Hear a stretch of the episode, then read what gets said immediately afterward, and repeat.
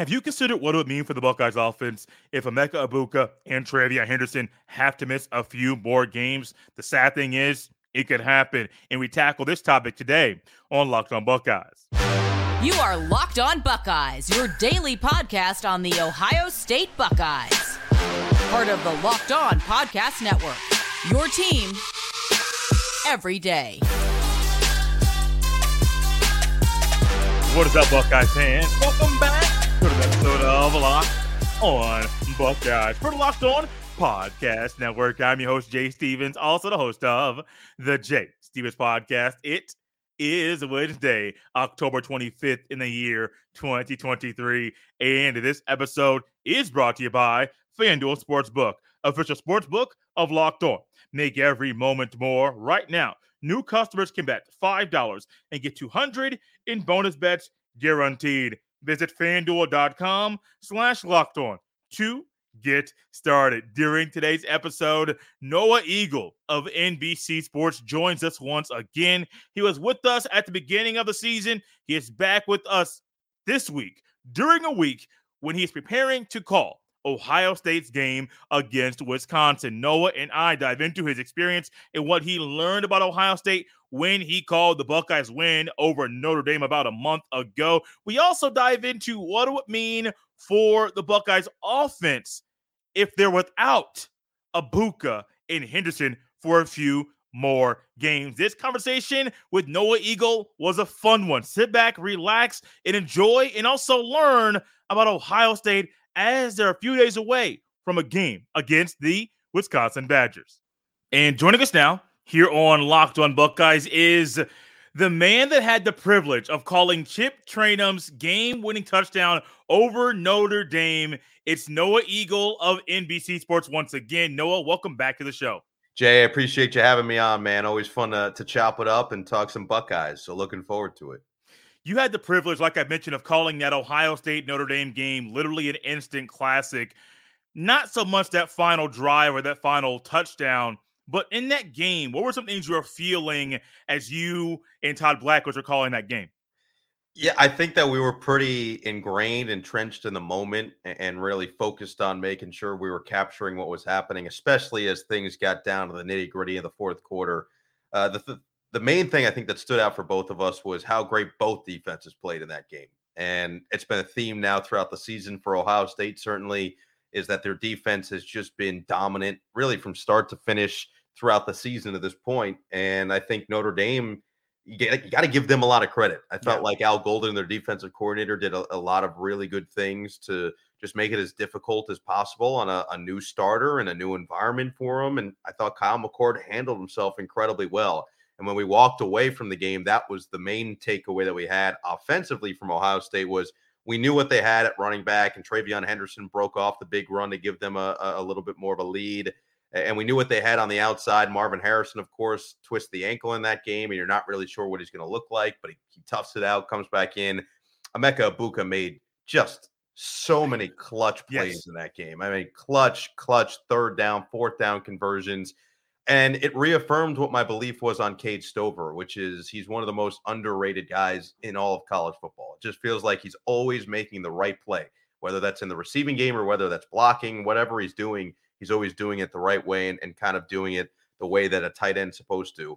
But I, I think our main takeaway was despite all of that stuff that we knew, the unknown going into the game was what is Kyle McCord going to look like in a big environment? And what we didn't know is what he was going to look like with the game on the line and having to drive his team for the win and his poise, his ability to make plays that we've now seen a couple of times, including last week against Penn State. It just feels like when they need him the most, he's reliable enough for them and he can go out there, he can step into the spotlight and deliver. And I think that's a huge, huge win for Ohio State fans everywhere, knowing that you've got a quarterback that wants that moment, that wants the ball in his hands, that wants to make the throw on third and 19 and fourth and eight and whatever else he has to do and fit it into a tight window and understand that he's not the guy that needs to go out there and make the play. He's the guy that needs to get it to the right guy to make the play. And we've seen him do that now really every time they've needed him to. very much like a point guard in basketball. You don't have to make the play, just find a way to get the ball to the guy in the right area, in the right spot for that particular player to make that play. You mentioned Emeka Egbuka and that big catch that he had to get the Buckeyes down to the one yard line. I go back prior to that. Julian Fleming is one of those guys that does yeah. not get a lot of attention and sometimes gets some negative attention when he is talked about um, by numerous people that are Ohio State fans or writers or whatever it may be. That catch on fourth and seven to me still goes down as maybe, I don't really say like it's the best or biggest catch of the night. I don't like no, normally like doing that, but that was maybe as important as that a catch that Egbuka had to get down to the one yard line. Because if Fleming doesn't catch that ball, Buckeyes don't win.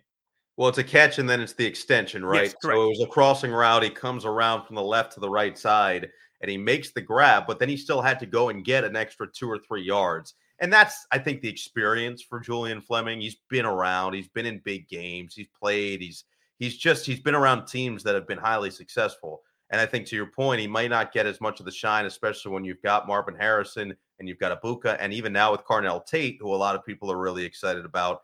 Fleming gets lost in the shuffle a little bit, but it's somebody that has been in big moments, and you see it when they needed him to make a play he was there to make a play, and he he relied, I believe, a lot on that experience of understanding. Okay, I needed this amount exactly because you look at that first down, he basically got it to a T. It was right at the sticks, maybe an extra yard on that extra effort, but a, a massive play. Obviously, they don't win the game because if he gets stopped, the game's over. But a massive play in the sense that it felt like it gave them enough confidence as a drive starter to then get all the way down the field. When Kyle McCord one of the best ways somebody described his performance so far this year is he is learning how to play quarterback in college.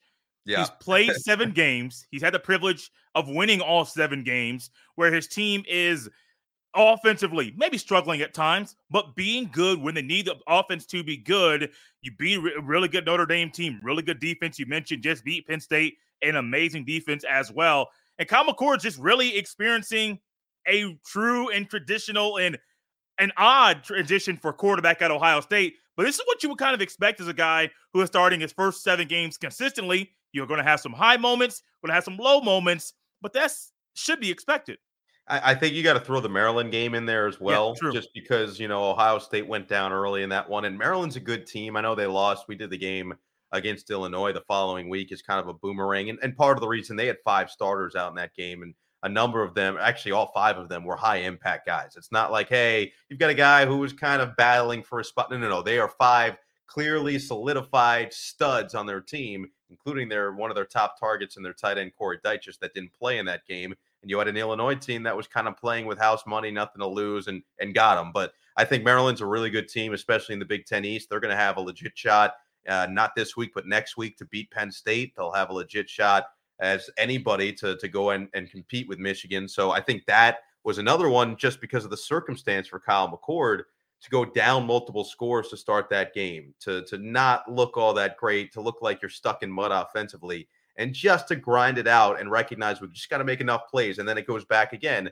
Get the ball in the hands of your playmakers. And Marvin Harrison made some just outstanding plays in that game but you, you, found the right guys in the right moment. And that's all you can ask out of your quarterback. Correct. Can he be Correct. opportunistic? And, he, and he's been opportunistic. So, yeah, is he putting up 350, 400 yard games? Is he looking like CJ Stroud? No, but nobody expected him to be CJ Stroud. And I think that's the key in all of this. He's winning games. You know, Tim Tebow won games at Florida. Does he was he the most gifted passer of all time? No. He went to the NFL and with the Denver Broncos, he won games, he got them to the playoffs and, and won a game in the playoffs it wasn't because he was going out there and looked like the most gifted guy in the world. It's just found a way to win games and found a way to make plays. I'm not saying that Kyle McCord's Tim Tebow. I'm not saying that you, you pick your quarterback that gets criticized and he's that guy. But I'm saying that he's somebody who has put them in the right position, and that's all you can ask of him. We've heard Noah Eagle discuss some things that he experienced from the Ohio State Notre Dame game. But we're going to dive into next what he thinks about the Buckeyes defense that has been phenomenal all season. That's coming at you next on Locked on Buckeyes. This episode is brought to you by Jase Medical. Everyone should be empowered to care for themselves and their loved ones during the unexpected. That's why Jase Medical offers the Jase case. The Jase case provides five life saving antibiotics for emergency use and gives you a peace of mind so that you are not just hoping that you have access to medication in an emergency. Jase Medical makes sure you have the medication in hand. Jase Medical is simple, they handle everything from the online evaluation to licensed pharmacy medication delivery, and ongoing consultation and care. Don't get caught unprepared. Save more than $360 by getting these life saving antibiotics with Jase Medical, plus an additional $20 off by using code locked on at checkout on jasemedical.com. That's J A S E medical.com, promo code locked on. This episode is also brought to you by our friends at FanDuel Sportsbook. Snap into action this NFL season with FanDuel, America's number one sports book. Right now, new customers get $200 in bonus bets guaranteed when you place a $5 bet. That's $200 in bonus bets, win or lose. If you've been thinking about joining FanDuel, there's no better time to get in on the action. The app is so easy to use. There's a wide range of betting options, including spreads, player props, over-unders, and more. So visit fanduel.com slash locked on. Once again, visit fanduel.com slash locked on and kick off the NFL season.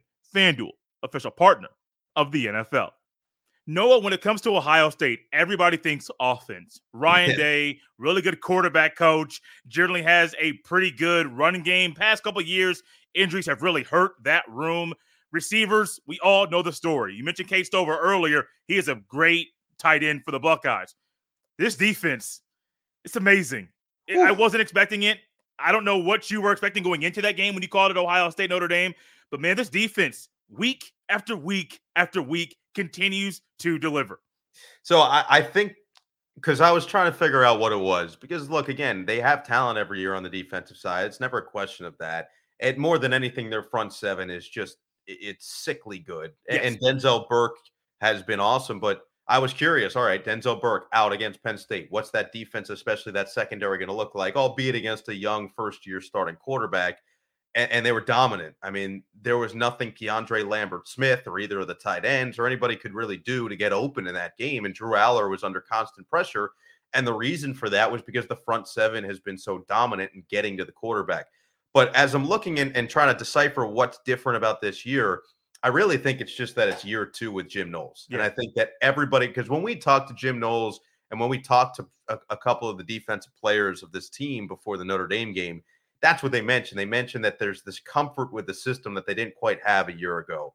And so as a result, one, their main, their main, I guess, goal every single game is to not give up explosive plays. That's what burned them at the end of the season last year against Michigan, then the college football playoff against Georgia. It was explosive plays. They gave up a ton of points, and eventually your offense can only do so much to overcome it. They were, they can hang, as we knew what they did with right. Georgia. They could hang with them, but eventually you're just going to get burned. And, and it feels like this year they're not giving up explosive plays. They're keeping everything in front of them, and they're generating great pressure to the quarterback. And I think a lot of that is just a comfort system, a comfort level in the system and when you're comfortable with the system, you can play faster. And we're seeing guys play faster, especially in the linebacker slots. I just feel like Tommy Eichenberg, who's awesome, has played really well all year. I think Steele Chambers is a is an underrated guy as well across college football as someone who has to change his position and, and as a result kind of understands what offenses are looking at, understands certainly what running backs are looking at.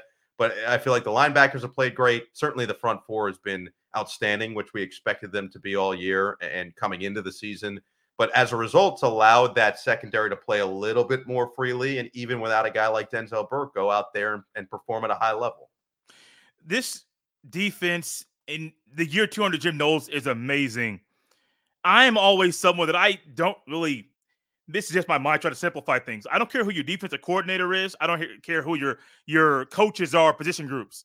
Your defense is going to struggle if you don't do well getting pressure or penetration with your front four at any point in time. It could be Jim Knowles, it could be me, it could be like realistically, if you're not getting pressure with the front four, it doesn't matter who you're coaching, who who's coaching you.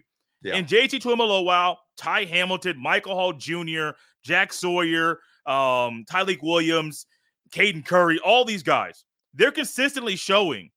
Yes, they're comfortable, but their play up front is a lot better as well, which goes into how dominant Denzel Burke has been, Ransom Proctor, and the other guys on the, in the Buckeyes secondary.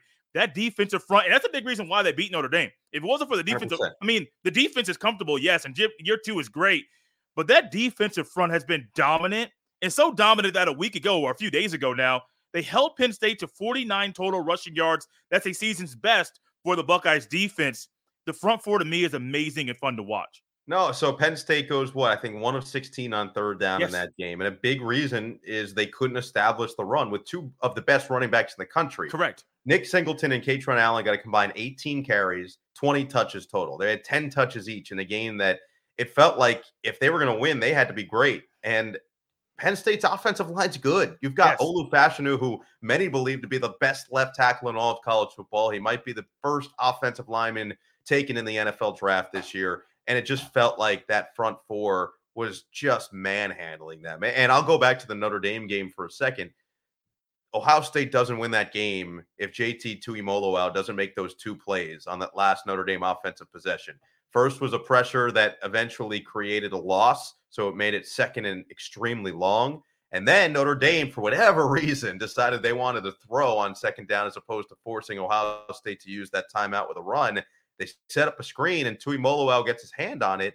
That if that doesn't go, if that eventually is completed, you look at the blocking. That's a first down. That's likely the game. And so for a guy who was virtually silent for most of the game, he always seems to come out and get loud during the biggest moments in, in the fourth quarter. He did it again this past week against Penn State with a couple of big time pressures and some sacks. Uh, he didn't have the game he did a year ago against the Nittany Lions, right. but it just it, it really is impressive how many guys they can throw at you, and especially those starters up front. They've really just had a stupendous start to the season. Are you impressed with what you've seen? I know it's your first year consistently calling Big Ten games, so I understand this is a newer career venture for you. But are you impressed with how you've seen Ryan Day adjust and evolve this year? A little bit, a little bit. I think that you know certainly we all remember the post game the post game interview on the field after the Notre Dame game, and even talking to Ryan that week, you could just feel like there was a weight on his shoulders, and I think it's understandable. I get it, and we talked about it last time when we chatted, just how it's almost unfair that the guy kind of gets looked at the way he does. I mean, his record is pristine. He's lost what five total games in his tenure as the head coach. I'll double check that right now. I got his, uh, six total games. All right, I, I gave him one last loss. He's lost six total games as his, as tenure as head coach at Ohio State. That's absurd efficiency.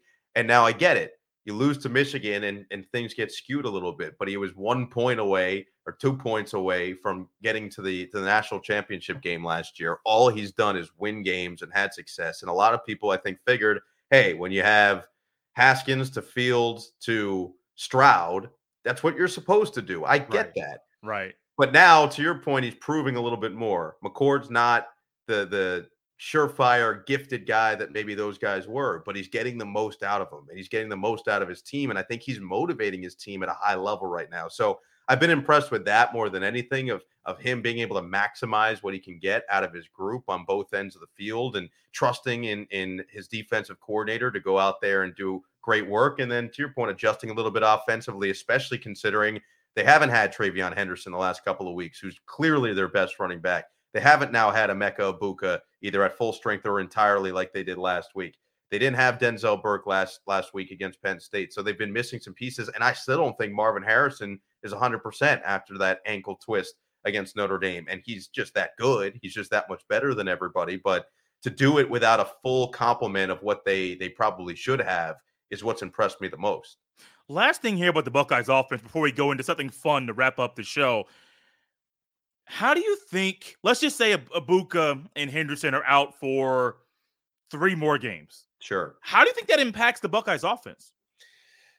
I mean, it impacts them because they're not as multiple, maybe as as they could be, and they're not as completely unstoppable as they could be. I, I probably liken it just because of the talent level to what the Warriors had with or without Kevin Durant. Right? It's an embarrassment of riches either way. Because if you still have Marvin Harrison and you still have Cade Stover alone, not to mention, Chip Trayanum's had a really stellar year, and Miyan Williams, we know how dangerous he can be when he gets his touches. You still have the embarrassment of riches, and then Carnell Tate and, and guys like Fleming and guys who have been here before who are maybe experienced and have been in big moments, that's that's a separate conversation altogether. But I think that when you do have those guys, it's kind of like when the Warriors had Kevin Durant, because you can say, all right, we're going to take this guy away or this guy away, and maybe we can take two, but you can't take three, four, five guys out of the equation. So it just it just changed a little bit what the play calling looks like. I think you have to feature Marvin even more as they did last week. I think you have to try to get the ball to Cade as they did last week in some big moments. But when they've got all those complement of pieces at their disposal, it just it allows you to expand your playbook. You can run a couple more maybe end arounds or trick plays or something that can catch a, a better defense than maybe what they've seen off guard. Although Penn State's defense is one of the best in the country, and I thought they handled them with nothing but grace last week and certainly pulled away in the fourth quarter. And that's really when the game probably was over about midway through the fourth, despite the window dressing with the, the late touchdown by the Nittany Lions. But uh, to to go up against that defense that's got first round talent littered on on pretty much every level, that's a special special way to deliver. Noah just made a comment about the NBA. We're going to tackle that very thought that entered my mind when he talked mentioned the Warriors. That's coming at you next on Locked On Buckeyes. This episode is brought to you by eBay Motors. Passion, drive, and patience. What brings home the winning trophy is also what keeps your ride or die alive. eBay Motors has everything you need to maintain your vehicle and level it up to peak performance from superchargers, roof racks, exhaust kits, LED headlights, and more. Whether you're into speed, power, or style, eBay Motors has got you covered. With over 122 million parts for your number one ride or die, you'll always find exactly what you're looking for. And with eBay Guaranteed Fit, your part is guaranteed to fit your ride every time or your money back. Because with eBay Motors, you're burning rubber, not cash. With all the parts you need at the prices you want, it's easy to turn your car into the MVP and bring home that win. Keep your ride or die alive at ebay.com slash motors. eBay guaranteed fit only available to U.S. customers, eligible items only, exclusions apply. Noah, this is the first time in a while you're not calling NBA basketball for 82 games and going into the NBA playoffs. Does it feel weird that you're doing college now versus being with the LA Clippers? Yeah, a little bit, a little bit. I do love the NBA. It's definitely one of my passions, always has been, and so it'll it'll feel a little strange to have a season start and and not feel like I have to now start preparing for games every single day. You know, there's something nice about it because last year I was doing college football every week along with the NBA responsibilities, and that can be pretty daunting on the schedule and pretty daunting on the travel and everything that goes with that.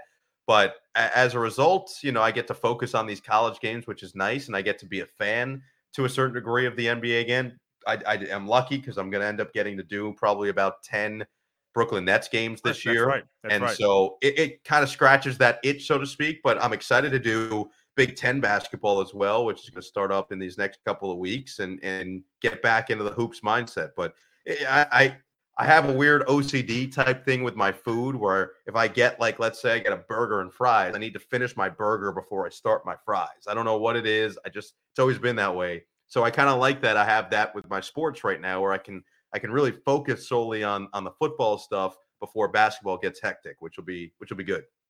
You know, people like your dad that kind of dabble NBA, the Nets, NFL, like college basketball. I don't know how they do it because being able to do the job well is one thing. Being able to understand that at this point I have to work on this, but I also have to prepare for that. Trying to double dip and dabble and all that stuff is very tough, which makes me go into appreciate what your dad does uh, at a great level because it's not easy. No, and, and I've done it. You know, the last couple years I've done the balancing act, and I've I've I was lucky because I had the template with him. I got to see how he did it. Oh yeah, that's true. it, you know, and so it helped me a lot to understand. Okay, what do I need to do? How do I need to budget my time properly to make sure that I'm I'm dedicating the proper amount to everything? But it's a challenge. I, am not going to Yeah. sit here and tell you it's easy. It's fun, and I enjoy it, and I I will miss aspects of it. But I, I am excited that I get to really pour myself a little bit more into each assignment and make sure that I'm I'm doing everybody justice. What are some of the best atmospheres you have been in this season? Well, that that Notre Dame Ohio State game has to be at the top of the list, just considering the stakes. And I think everybody knew how big of a game it was going to be going in, and then for it to turn out the way that it did, that was unbelievable. That has to be high. We had Penn State week one. Mm, and to have okay. 100, 110,000 fans in a building and loud and engaged throughout the entire game. And it ended up being a, a pretty decent game against West Virginia, who's had a, a, solid season to this point. Neal Brown's got his guys playing fairly well. They've had a couple tough weeks the last few, but uh, they started pretty strong. They actually, I think, ripped off four straight wins after losing to Penn State to start the year. So it, it ended up being a good game. So the fans were engaged in that one. Uh, those were, were two great ones. And, and honestly, this past week, to start the game, I should say, Michigan and Michigan State, it's just a great in state rivalry. And so you know the fans are going to be juiced up. And to start, it was really great. And then quickly, Michigan pulled away and I think changed what the atmosphere was like. But I'm really excited for this week. I've never been to Madison and I, I have a feeling that it's going to be a raucous environment. Mm-hmm. I'm excited for jump around. I've never experienced that, and we'll see. We'll see if the if the Badgers can keep it any bit close with a backup quarterback. It'll be interesting. I'm going to be watching, and maybe NBC has a camera on you and Todd Blackledge when Jump Around goes on. Say, "Oh, no uh, commercials. We I need to know. see this live." Yeah, I don't know. I know that Tim Brando and Spencer Tillman had that last year, and and Tim got a little too comfortable, I think, with Spencer in that one. Although I did ask him about it, he was he was all for it, and Spencer was all for it. So I think those guys love it, and honestly, I think that everybody watching loved it. So I think I brought that up to Todd. I was like, "What do you think? Maybe I do that?" He's like, "I think no. I think uh, that's a veto on that one." So we'll see. We'll probably be having fun though in the booth. I can pretty much promise that.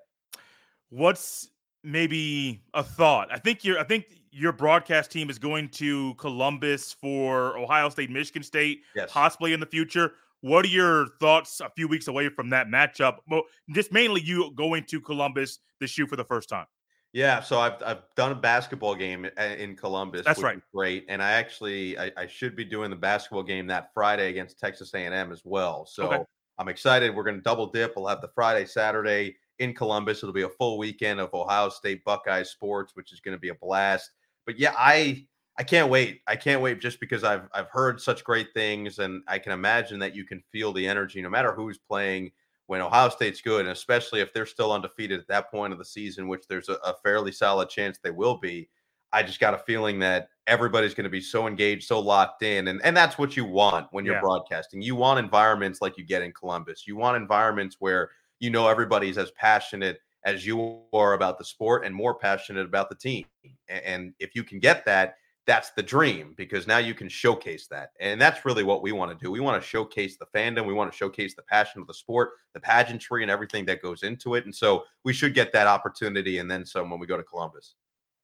One more thing here for you. We mentioned you mentioned calling the Michigan Michigan State game this past weekend. I know you're not calling this game in the future, but what would it mean for you to potentially call the Ohio State Michigan rivalry game oh, down the man. road? Oh man. I don't know if there's proper words to describe what that would be like, just because it's so special. It's so ingrained in the history of the sport, and it means so much, especially when these two teams are as good as they've been the last couple of years. And it's essentially the difference between certainly winning the Big Ten, uh, and that might change obviously with the divisions going away and the new teams joining the fold a little bit but it, it, might not just because these two teams are so good and they can absolutely run the table until the final week of the season, no matter what. And when you've got that, it's special. But I, I have realized that rivalry games are just amazing to do. Yeah. And even last week, despite it being 49 nothing, you can still feel something and talking to the players and the coaches and the fans. And, and that's that's fun. I like that. I, I like that feel that you get from a rivalry game. You know, I grew up I, was a Syracuse fan. I ended up going there, but I would go to the Big East tournament every year at Madison Square Garden, and I would go to Syracuse Georgetown games, and it felt different, and yeah. and there was a passion behind it, and there was like a hatred that you had for the other school just automatically. And so to do games like that, that's the dream scenario, and especially when the teams are as good as they've been, and the stakes have been as high as they've been man, that would mean the world. So we'll see. I don't know. I, I think Fox kind of has a stranglehold right. on it. And Gus and Joel kind of get their their their fix of it every year, which is great. And those guys will be ready to go. So you'll be hearing a lot of Maserati Marv for the time being. But uh, but yeah, if we ever got to do it, it would be really awesome. Noah, I really appreciate it. Look forward to potentially doing this down the road. Um, you can follow not Noah Eagle at Mo underscore cheese 15. That's my mistake on the graphic. I put my buddies, my, my buddy Mo was on the show recently and I forgot to change it. So no, I, I like at- Mo Cheese though. I want more Mo Cheese is better for me. I like cheese. I'm not lactose intolerant. It's I believe it's at Noah Eagle 15 on Twitter, maybe X, whatever people still call it now. Follow me on the same platform at jsteven07. Love having Noah on the show. Look forward to hearing him call the Buckeyes and Badgers game on Saturday night. This has been Locked on Buckeyes here on a Wednesday. I'll see you next time.